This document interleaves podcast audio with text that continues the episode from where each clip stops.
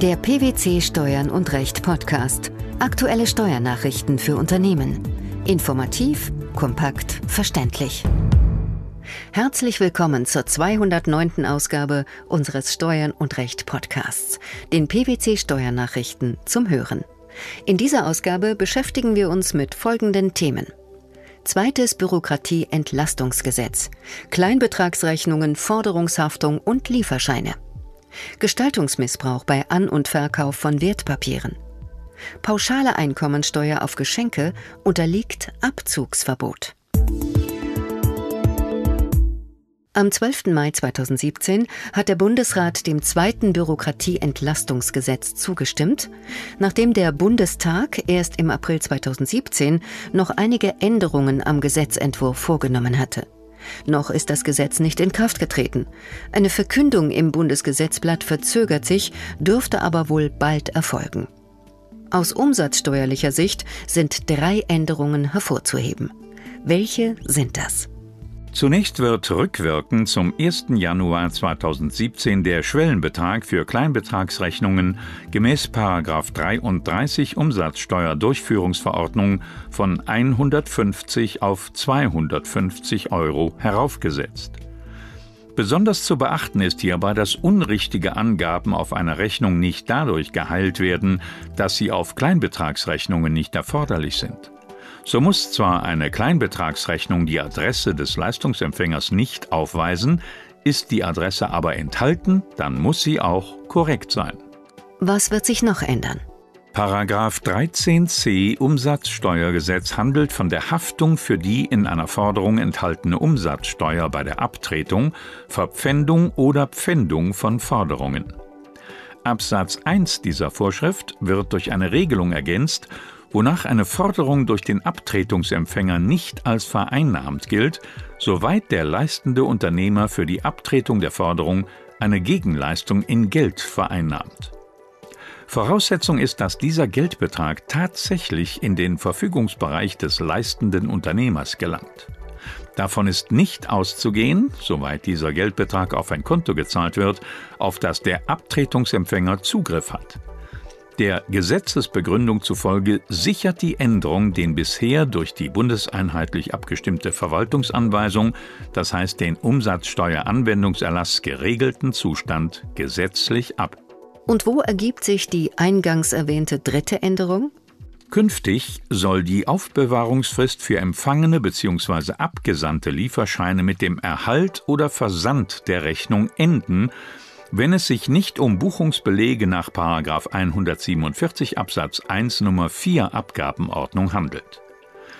Das gilt für alle Lieferscheine, deren Aufbewahrungsfrist nach 147 Absatz 3 Abgabenordnung in der bis zum 31. Dezember 2016 geltenden Fassung noch nicht abgelaufen ist. Die Gesetzesbegründung gibt an, dass der Inhalt von Lieferscheinen eingangs- bzw. ausgangsseitig durch die entsprechende Rechnung dokumentiert sei. Nach 14 Absatz 4 Umsatzsteuergesetz müsse eine Rechnung stets Angaben zu Menge und Art der gelieferten Ware enthalten. Allerdings sollte die Verkürzung der Aufbewahrungsfrist keinesfalls dazu verleiten, Lieferscheine künftig vorschnell zu vernichten. Warum? Betrachtet man nur die Umsatzsteuer, können Lieferscheine im Einzelfall durchaus von erheblicher Bedeutung sein.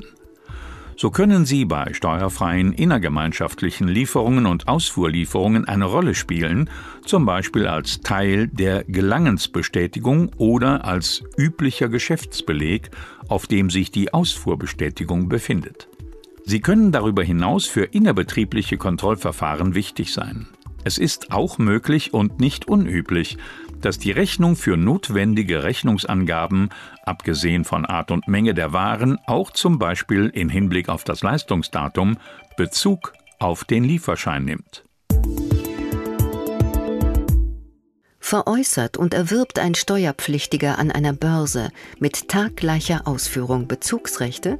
Und kann er aufgrund der Umstände, seiner persönlichen Kenntnisse und seines Einflusses auf die Durchführung des Handels als Börsenmakler davon ausgehen, dieselbe Zahl von Bezugsrechten zum Verkaufspreis sicher wiedererwerben zu können, ohne die Kauforder eines Dritten fürchten zu müssen? Dann kann in der Durchführung des Geschäfts ein Missbrauch von Gestaltungsmöglichkeiten liegen. So der Tenor eines am 7. Juni 2017 veröffentlichten Urteils des Bundesfinanzhofs. Welcher Streitfall wurde mit diesem Urteil entschieden? Der Kläger hatte 1998 im Zusammenhang mit einer Kapitalerhöhung Bezugsrechte für Aktien erhalten, diese dann verkauft und sie am selben Tag zurückgekauft. Beide Geschäfte erfolgten zum selben Stückkurs, da es börsenseitig nur einen Tageskurs gab. Im Folgejahr verkaufte der Kläger die fraglichen Aktien und machte die aus dem Erwerb rührenden zusätzlichen Anschaffungskosten gewinnmindernd geltend. Dies wurde ihm vom Finanzgericht unter Hinweis auf 42 Abgabenordnung zum Missbrauch rechtlicher Gestaltungsmöglichkeiten verwehrt. Dem Kläger sei es allein darum gegangen, im Hinblick auf einen späteren Verkauf der Aktien Anschaffungskosten ausweisen zu können. Auch der Bundesfinanzhof sah dies im Ergebnis so und wies die Revision des Klägers zurück. Welche Gründe führte er für seine Entscheidung an?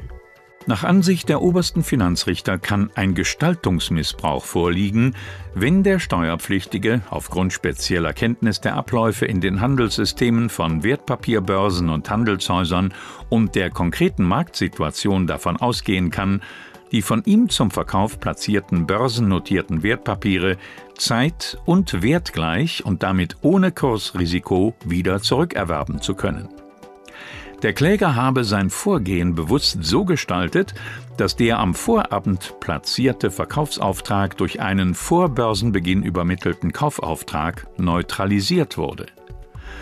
Da dem Kläger und seinen Mitgesellschaftern als Börsenmakler die Usancen des Börsenhandels und der Handelssysteme an der Börse bekannt waren und er selbst für die Durchführung des Bezugsrechtehandels und die Preisfestsetzung zuständig war, habe er durch sein Vorgehen zielgerichtet darauf hingewirkt, dass die von ihm platzierten Bezugsrechte zu dem von ihm und seinen Mitgesellschaftern über ihre Kauf- und Verkaufsaufträge festgelegten Kurs ausgeführt wurden. Mit dieser Entscheidung grenzen sich die obersten Steuerrichter von einem früheren Urteil vom 7. Dezember 2010 zur Anteilsrotation ab. Dieser Fall betraf allerdings eine andere Fallkonstellation, denn dort wurden die Anteile zielgerichtet an einen anderen Gesellschafter veräußert und wiederum Anteile von einem weiteren Gesellschafter erworben. Anders als dort bestehen im aktuellen Fall hingegen zahlreiche Anhaltspunkte dafür, dass der Kläger wirtschaftlich seine Bezugsrechte überhaupt nicht veräußern wollte und nur formal ein Verkaufs- und Kaufvorgang gestaltet werden sollte. Die Übernahme der pauschalen Einkommensteuer nach 37b Einkommensteuergesetz für ein Geschenk unterliegt als weiteres Geschenk dem Abzugsverbot des Einkommensteuergesetzes, soweit bereits der Wert des Geschenkes selbst oder zusammen mit der übernommenen pauschalen Einkommensteuer den Betrag von 35 Euro übersteigt. So urteilte jüngst der Bundesfinanzhof. Auf welche Regelungen bezieht sich die Entscheidung? Geschenke, die die Geschäftsbeziehung fördern oder Neukunden anziehen sollen, können beim Empfänger zu einkommensteuerpflichtigen Einnahmen führen. Müsste der Empfänger den Wert der Einladung versteuern, würde der Zweck des Geschenks vereitelt. Deshalb ist es dem Schenkenden gestattet, die auf das Geschenk entfallende Einkommensteuer des Beschenkten zu übernehmen. Macht er von diesem Recht Gebrauch, wird die Steuer bei ihm mit einem Pauschsteuersatz von 30 Prozent erhoben.